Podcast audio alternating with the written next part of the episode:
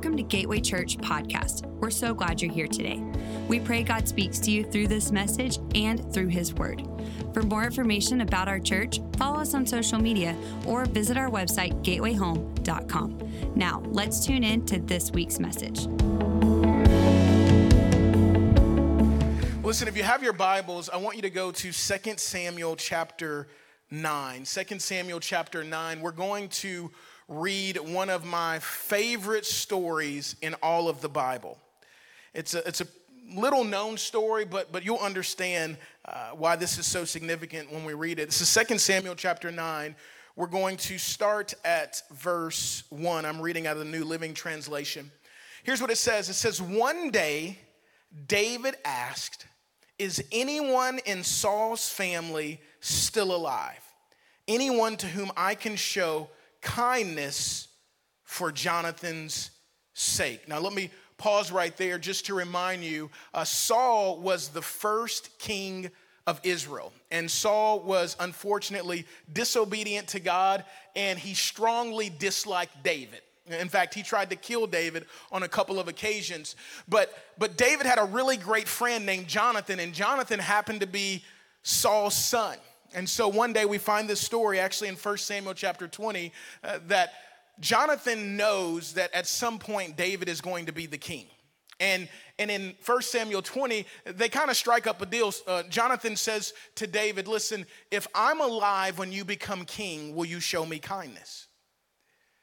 And then he says, And if I'm not alive, will you show kindness to my family? And, and David says yes. And so there's this, this promise of kindness. And so this is what David is remembering. Then it says in verse 2 He summoned a man named Ziba who had been one of Saul's servants. Are you Ziba? the king asked.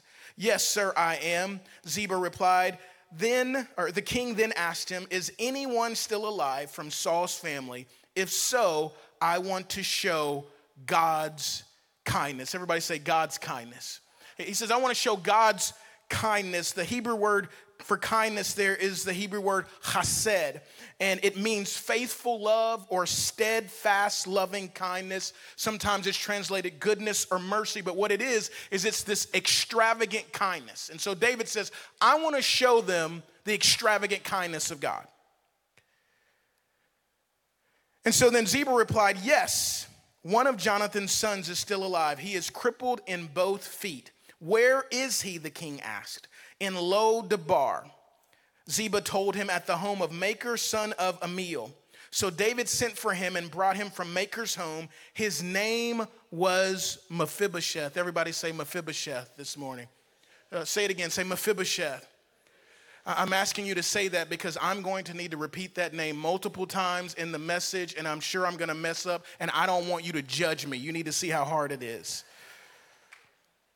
His name was Mephibosheth, which, by the way, means dispeller of shame or out of the mouth of shame. His name is connected with shame.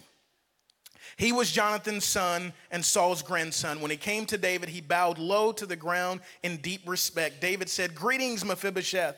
Mephibosheth replied, I am your servant. Verse 7 Don't be afraid, David said. I intend to show kindness to you because of my promise to your father, Jonathan.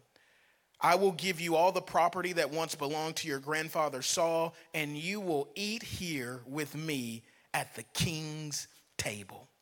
Let's skip a few verses and pick up on the latter part of verse 11. And from that time on, Mephibosheth ate regularly at David's table like one of the king's own sons. Mephibosheth had a young son named Micah. From then on, all the members of Ziba's household were Mephibosheth's servants. And Mephibosheth, who was crippled in both feet, lived in Jerusalem and ate regularly at the king's table. Isn't that good? So good. The title of the message today is Guess Who's Coming to Dinner? Guess Who's Coming to dinner. How many of you have have ever done something really, really embarrassing? Let me see your hands. Like r- really embarrassing, like so embarrassing that uh, you hoped it was a bad dream. You so embarrassing that you hope maybe God would rapture you before you had to explain. Anybody done done that? A, a couple of months ago, I did that. I, had a really embarrassing experience it was uh, the beginning of my last semester in graduate school, and uh, we had on that particular day an all day lecture from nine to five. And unfortunately, I wasn't feeling well. And so I reached out to my professor and told him I wasn't feeling well, but I would join the class via Zoom.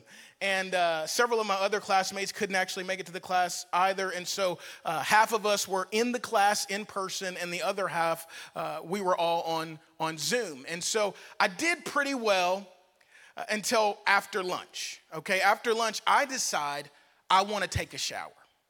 Now, now I don't know about you. Showers make me feel better. Anybody else out there like they like they just make me feel better. So I think, okay, I'm not feeling great. I want to take a shower. The problem is, is that I'm a committed student. So what I decided to do is I said, listen, I, I, I want to continue to listen to my professor. So what I'm going to do is I'm going to take my laptop from the bedroom into the bathroom. Some of you know where this is going.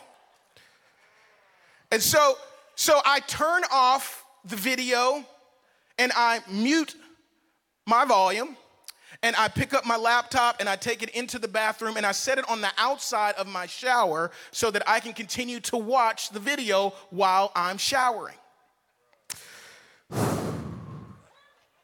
So, so I get into the shower and, and listen, church, I go to town. Okay, I mean, I'm scrub a dub dub I'm making sure I'm so fresh and so clean, clean, like I am taking care of things in there. And all of a sudden, my professor says something, and I think, I wanna go see what he's talking about. And I'll never forget, I walk over and I look at the screen. And, and I have this, this moment, this, this question enters into my mind. And the answer to this question has significant implica- implications. And here was the question as I'm looking at the screen Is that my belly on the screen right now? True, true story. Is, is that my belly on the screen right now? Um, unfortunately, at some point between the transportation of the laptop and from my bedroom into the bathroom, I accidentally turned the video back on. I found out from my classmates later that what they kept seeing was my belly come in and out the picture, in and out the picture. I'm so thankful to God that's all they saw. Is that my belly on the screen right now? When we pick up this story about David, David is at the climax of his kingdom. He is enjoying peace from his enemies, prosperity in the land, and now he has a moment to pause. And as he pauses, he, he begins to grapple with a question that has significant implications. And here's his question Is there anyone in Saul's family still alive that I can show kindness to. The kindness of God to. The, the answer to this question and the actions that follow communicate something magnificent about the heart of God. And, and I believe this morning, if, if we can understand what this story communicates about the heart of God, it will absolutely transform our lives. And so I want to talk about that today. In fact, before I get into uh, helping us understand what this story communicates about the heart of God, I want to make sure I highlight at the very beginning what this story communicates about humanity. And so if you're taking notes today, point number one is this we're all crippled. We're all crippled. Now, I, I want to be I want to be sensitive when I say that because I know that, that there are some of us that are literally, in a physical sense, crippled. But, but I want to suggest to you today that no matter what your physical condition is, because of sin, we are all inwardly crippled. That, that there is a, a sense of brokenness, if you will, a sense of, of, of weakness in a certain area, a, a level of dysfunction. In other words, there is something wrong something wrong. And in fact, uh, a couple of uh, months ago, I was uh, on a bike ride with my two year old daughter. And her name is Jordan, okay? And what you have to know about Jordan is that she thinks she's the boss of everyone. Literally. She thinks she's the boss of everyone. And so this particular day, we are on a bike ride. And let me be clear um, I have an attachment that connects to my bike. And so basically, what happens is I pull her around everywhere, which only adds to the fact that she thinks she's the boss of everyone. But, but this particular day, we are riding around the neighborhood and uh, we see one of the parks in our, in our neighborhood, and my two year old daughter, Jordan, yells out, She says, Daddy, I want to go to the park today. And, and I say, in response to that, Baby, I don't think we're going to go to the park today. And then she says, very matter of factly back, She says, I think we are going to the park today. I, I remember thinking, You're cute, but something's wrong. Something, something's wrong here. You see, here's how David says it. This is Psalm 51 verse 5, he says, For I was born a sinner. Yes, from the moment my mother conceived me. In other words, from birth, I was broken because of sin.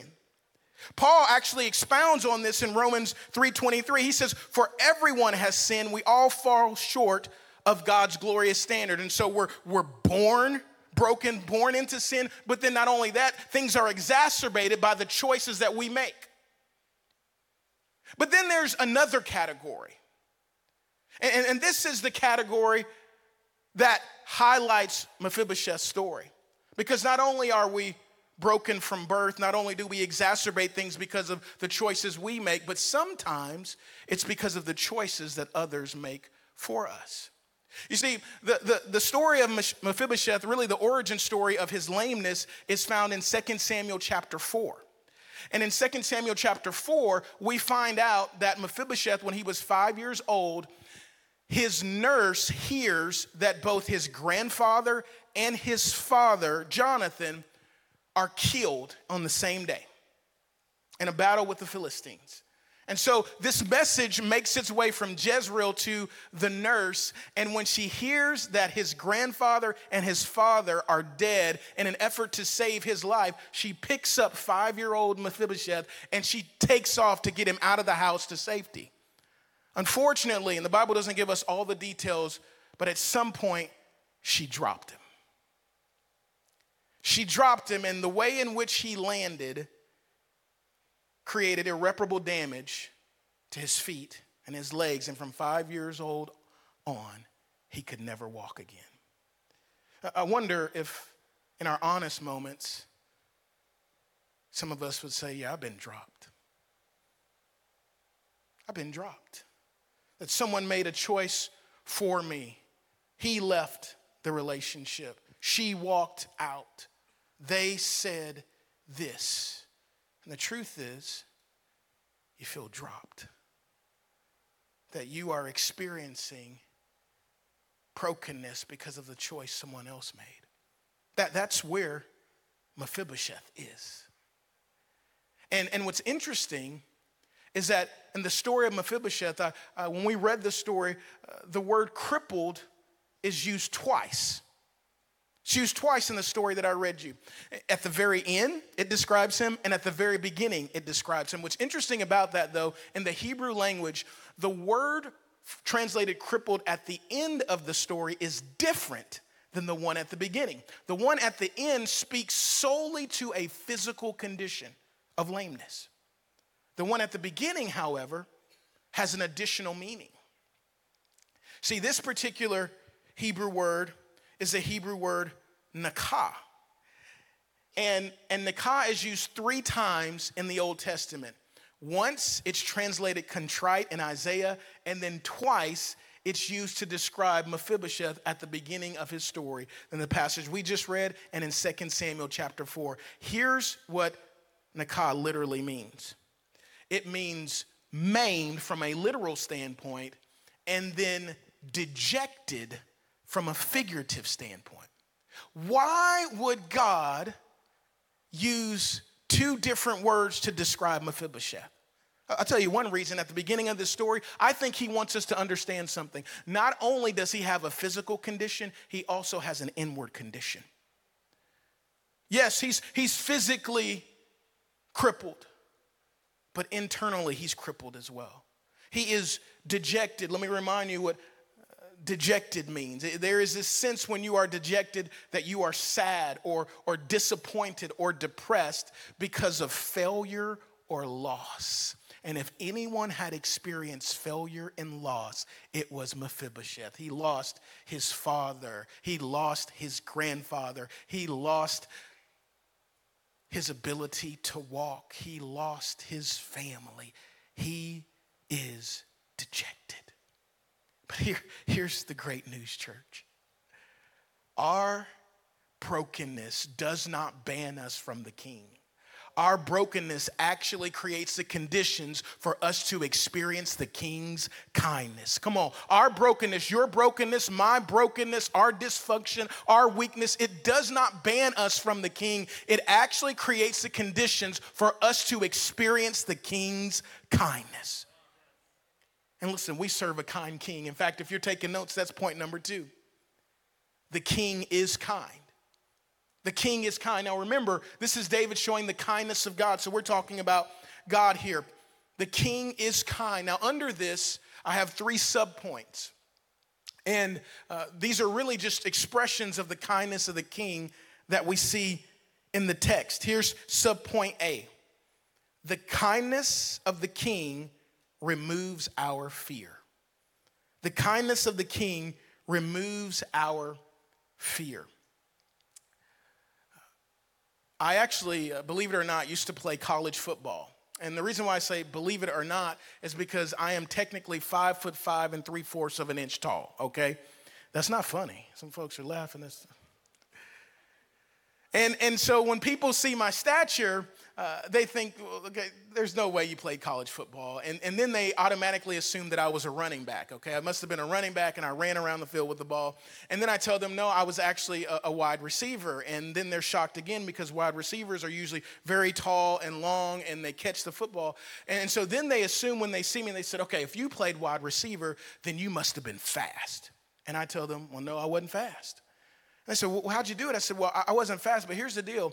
Um, because of my size, here's what I understood. My, my teammates, they ran for the end zone. I ran for my life. I was actually scared, okay? So that's why I was able to play. I, played scared. The reality is, is that when we see Mephibosheth here, Mephibosheth is scared. Uh, this is why that the very first thing that, that David says to him in 2 Samuel chapter 9, verse 7 is don't be afraid. And here's why Mephibosheth is scared. Because Mephibosheth understands in that culture what new kings do. When a new king assumed the throne, what they would generally do is eradicate all of the previous king's relatives because they did not want to have any chance for a rival or revolt. And so they would kill them all. And so here's what happens when David summons Mephibosheth. Mephibosheth thinks this is it. I mean, he's hugging his homeboys, he's waving, but this is it, fellas, I'm done. The king has summoned me. And so when he gets into the king's presence, he is petrified because he thinks, I'm dead. And, and, then we see this beautiful expression of the kindness of the king who says, The first thing I want to do, Mephibosheth, is I want to remove your fear. I want to remove your fear. Here, here's what's interesting about fear. Often, what fear does is it will take a situation or a circumstance in our lives and it will play it forward in our minds. And it plays it forward with an outcome that is always void of God. Fear takes a situation in your life, a situation in my life, and it will play it forward with an outcome that is always void of God. In other words, fear paints a picture of your future, and God is always missing.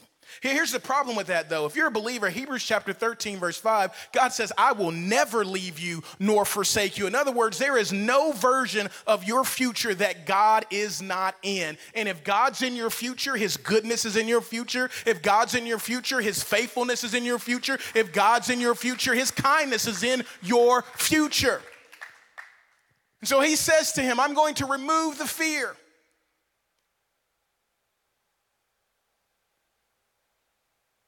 Because of the kindness. In fact, I, I love how uh, Zephaniah says this. This is Zephaniah chapter 3, verse 17. It says, For the Lord your God is living among you. He, he's there, He's present. He is a mighty Savior. He will take delight in you with gladness. With His love, He will calm all your fears. 1 John 4 18 says it like this Such love has no fear because perfect love expels all fear. If we are afraid, it is for fear of punishment. And this shows that we have not fully experienced His perfect love. It's as if the Bible is saying to us that the remedy for our fear is not that we need to fight harder. The remedy for our fear is a revelation of the love and kindness of God. That's what we need. And so I don't know today what fear you're wrestling with. I don't know what future the enemy has tried to paint for you, but what you need today is not to fight harder. What you need is a revelation of the love and kindness of God. The kindness of the king removes our fear. Here's the second thing that does the kindness of the king restores our land.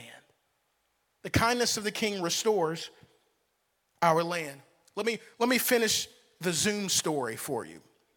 Some of you are like, I don't ever want to even hear that again. Others, you're like, I, I need to hear the end of it. So let me help you. So I realized on that very same day, after all this has transpired, that my professor is recording this particular lecture because he's going to send this out to all of the classmates so that we can watch it over and over again to prepare for our exam. Well, I think I can't let this happen. I, I, there's no way I can let them. I mean, the, the, the stories, how this is going to make it on YouTube, like I can't do it. Can't do it. So I call my professor. His name is, is uh, Dr. Jeremy, and I call Dr. Jeremy in the middle of a break for class, and I'm like, hey, um, this is uh, this is one of the most embarrassing phone calls I've ever had to make, but I got I got to let you know something, Dr. Jeremy. Um, you know, in class today, while you were pouring out your heart uh, on um, contemporary, uh, engaging contemporary culture and apologetics. Um, I need to apologize to you because you probably saw me in the background streaking, okay? And I, I just need to tell you, I'm, I'm really sorry about that. But you, you, you got to get rid of the recording. Now, not only that, is I realize that the rest of the week we still have nine to five lectures. And I'm going to be on Zoom. I don't want to show my face like they've seen my belly. I don't want to show my face. And so, literally, I'm struggling with can I ever even jump back on the Zoom? I just want to hide away. This is, this is descriptive in some ways of where Mephibosheth is when he is summoned. Because the scripture tells us that he is in Lo Debar. Lo Debar. Lo Debar is actually on the east side of the Jordan River, and it literally means pastureless. It is, in essence, the land of nothing.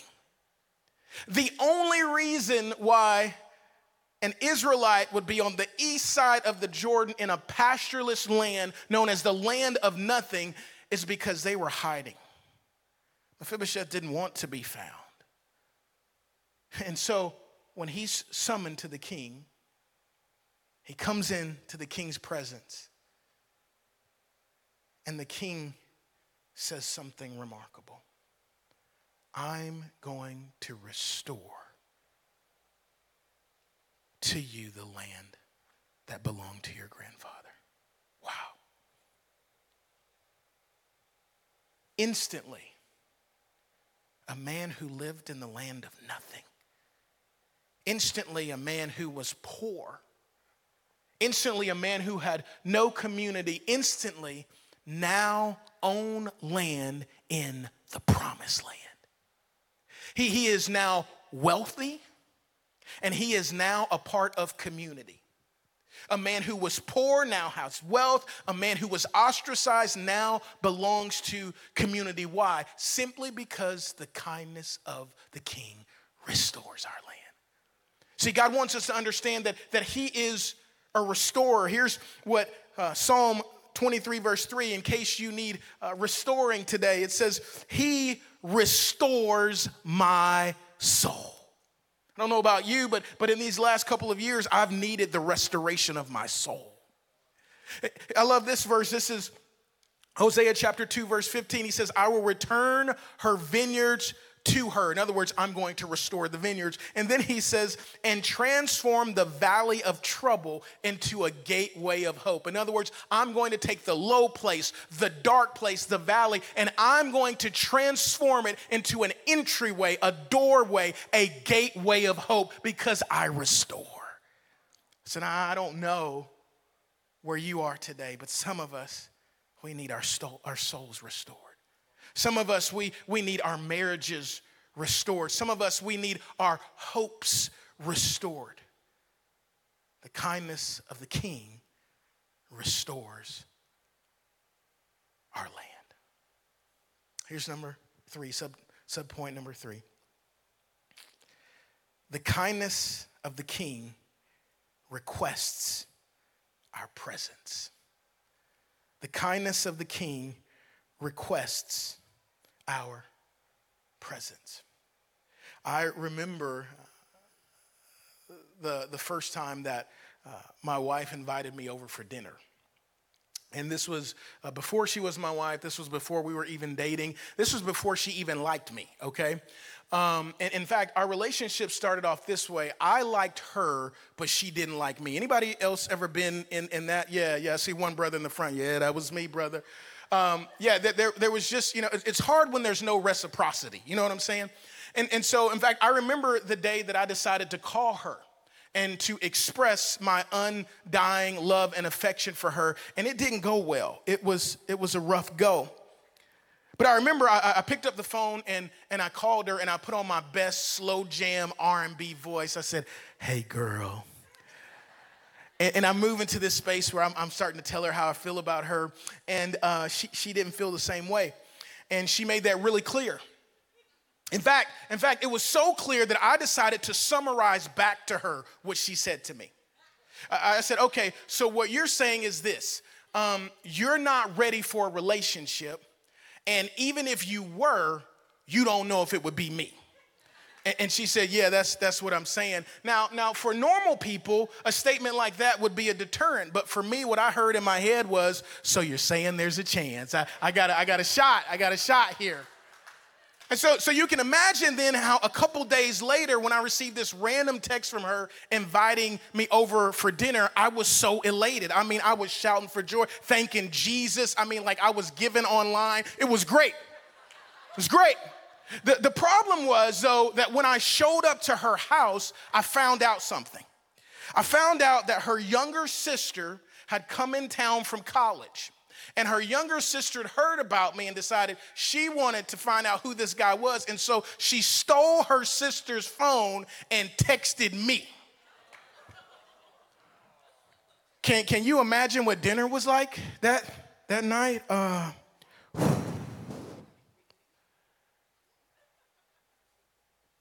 David says to Mephibosheth, he says, I, I, I want you to eat at my table. I want you to eat at my table. Now, this, this was a great honor. But, but this meant so many things. First of all, there's, there's a man now who was really at the bottom of the totem pole in society eating at the king's table. He has been ostracized, rejected, and yet now he is in the in group, if you will. He's not only in the in group, but, but he is also now in the know because he sits at the king's table and he hears the discussions.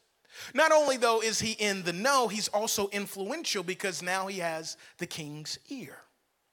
So you got this guy, that one statement from the king I want you to join me at my table. He is now in group in the know, and influential. But that's not even the biggest thing. Because the scripture tells us that David said, I want you to eat at my table like my own sons. It's as if David is saying, in a way, I'm adopting you into my family. I'm going to treat you like one of my sons. Now, now this, is, this is incredible, church. You've got to think about this progression. When we first meet Mephibosheth at five years old, he is an orphan. His father is dead. We don't hear anything about his mother. He, he's an orphan. When he speaks to David, his very first statement is, I am your servant. Now, that was a statement of honor. It's not wrong, it's not bad, but he said, I'm a servant. But David clearly isn't satisfied with him being an orphan or simply a servant. He says, I'm going to treat you like a son. I'm going to treat you like a son. Now, I've got to be honest with you. This revelation is something I have struggled with and vacillated through in my life. I know that John 1:12 says that those who believe in him they have the right to become sons and daughters of God. I know I'm a child of God, but I struggle sometimes. And I struggle with operating like an orphan, operating like a servant, and then operating like a son. See, uh, the Bible says in John 14 verse 18 and speaking about orphans this is this is jesus he says he's talking about the holy spirit he says i will not abandon you as orphans i will come to you here's how orphans often feel they often feel abandoned they, they, they, don't have a family. There's no place to, to belong. And so, what can happen is that as an orphan, we can perform with the posture of heart that says, Pick me. I want a place to belong. I want a family. I want a group. So, so if I perform well enough, you will pick me. And let me tell you something, sometimes I operate there. And then, and then there's the servant. And here's what Jesus, when he, he talks about uh, slaves and servants, he says a slave is not a permanent member of the family, but a son is part of the family forever. Even in Luke chapter 5, verse 19, when, when the scripture, when the prodigal son comes to himself, remember this? And he says, I'm going to go home. He doesn't think he can go home as a son. He says, I'm going to go back as one of my father's hired servants. A hired servant was a wage earner. In other words, I'm going to earn my spot. I can't, I can't be in the family, but I can be around the family. As long as I perform well enough, they'll keep me around. So if an orphan will operate from pick me, a servant will operate from keep me. Keep me. Now, now I understand that the Bible has called us all to a place of servanthood, but there's a difference in serving, uh, there's a difference in serving from something and serving for something. I, I can serve from a place of being a son and not serve for sonship. See, as a servant, I'll operate in this space of keep me. But then there is the son. The son doesn't perform saying, pick me. The son doesn't perform saying, keep me. The son actually produces from a place that's simply grateful me. I am not performing for a position, I'm producing from a position. I am a son. I am a daughter. And that is not about my performance, it has everything to do about my father. The, the Lord has, has really been gracious to me because this is something I've wrestled with a lot. And He is, he is used different moments to really uh, help me move from this place of operating like an orphan or simply a servant and moving into sonship. And one of the ways he did that was last year. Uh, I um, had a conversation with my son. So I have an eight year old little girl named Judah, six year old son named Jaden, two year old little girl named Jordan, and a one year old son named Justice. And so uh, I was last year, Jordan, there's so many J's, guys, it gets complicated. Um, last year, I'm in the car with Jaden. This is after one of his soccer games. And, uh, and so I'm driving home. It's actually me and my father, and then Jaden is sitting in the back. And, uh, and Jaden, all of a sudden, as we're driving home, he says, Hey, daddy, I scored a goal today. Now, now, the problem with that is I was at the game and I didn't see it. Okay, and, and so I'm looking at my dad, my dad's looking at me, and I'm, I'm like, you, you did? And he said, Yeah, I scored a goal today. I said, Really, Jaden? I, I didn't see that. And none of the parents came up to me to congratulate. Like, I, I don't know. I said, So you scored a goal? He's like, Yeah, I scored a goal today. So then I said, Okay, Jaden, I'm going to ask you one more time. Did you score a goal today? And I want you to tell me the truth. And so I ask him, and he drops his head. And he says, No, I didn't, Daddy. So I said, Well, I want to ask you another question. I said, Jaden, can you can you tell me why you told daddy you scored a goal today? And I'll never forget what he said. With his head down, he says, Well, daddy, I just wanted you to be proud of me.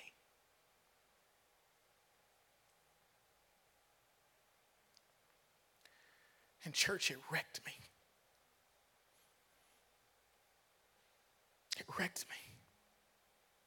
And here's why it wrecked me. So I, I'm trying to be a good father, and listen, I'm trying to love my kids well. And the last thing I wanted my son to think was that the only reason my daddy was going to be proud of him was for his performance.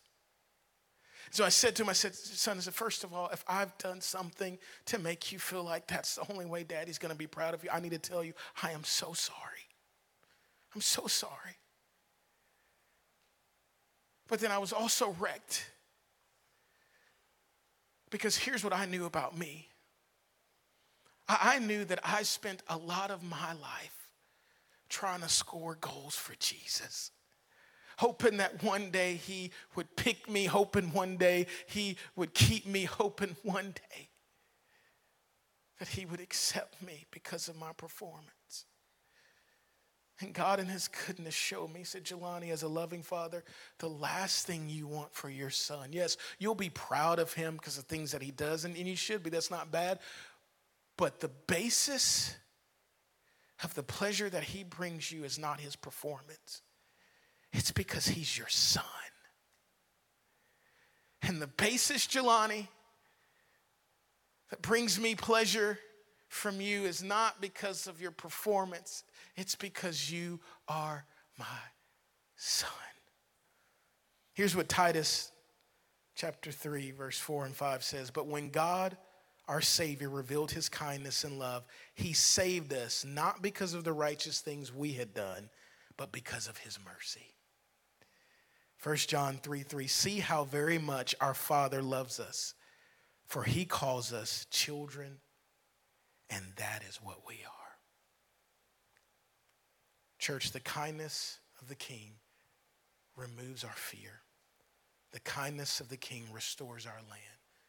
And the kindness of the King requests our presence. We are invited to the table not because of what we've done but because of what our Heavenly Father did. I want you to bow your heads and close your eyes. I want to ask you the question that Pastor Ethan and Pastor Elaine asks every weekend, and that is what is the Holy Spirit saying to you in this message? And for some of you, there's a fear that God's saying, Hey, I want you to get a revelation of my kindness and my love. Let me deal with that. Uh, for some of you, there's some things you need restored in your life, and he, he's, he's speaking to you saying, I'm a restorer. For some of you today, it, it is this thing about sonship or daughtership that God's saying, listen, stop performing for me and just receive the fact and rest in the fact that you're my son or my daughter. And then maybe even for some of you today, you need to take that step and being adopted in the family of God and simply, the Bible says, receive salvation or being born again, being adopted into his family. We simply admit that we've sinned. We believe that Jesus died for us, and we choose to surrender our lives to him. Whatever the Holy Spirit is speaking to you in a moment, we're going to go back into a worship song. And as we worship, we're going to have uh, our prayer team down here at the front.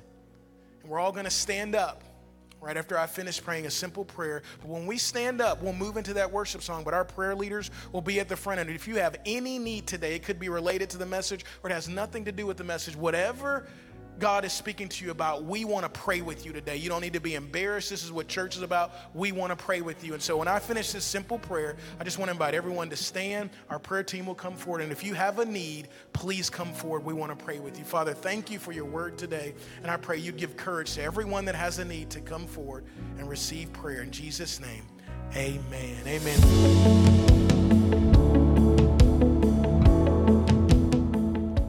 Joining us today. If you live in the Houston area or are in town for a visit, we would like to invite you to join us for a service. For service times and location, or more information about Gateway Church, follow us on social media or visit our website, gatewayhome.com. Have a blessed week.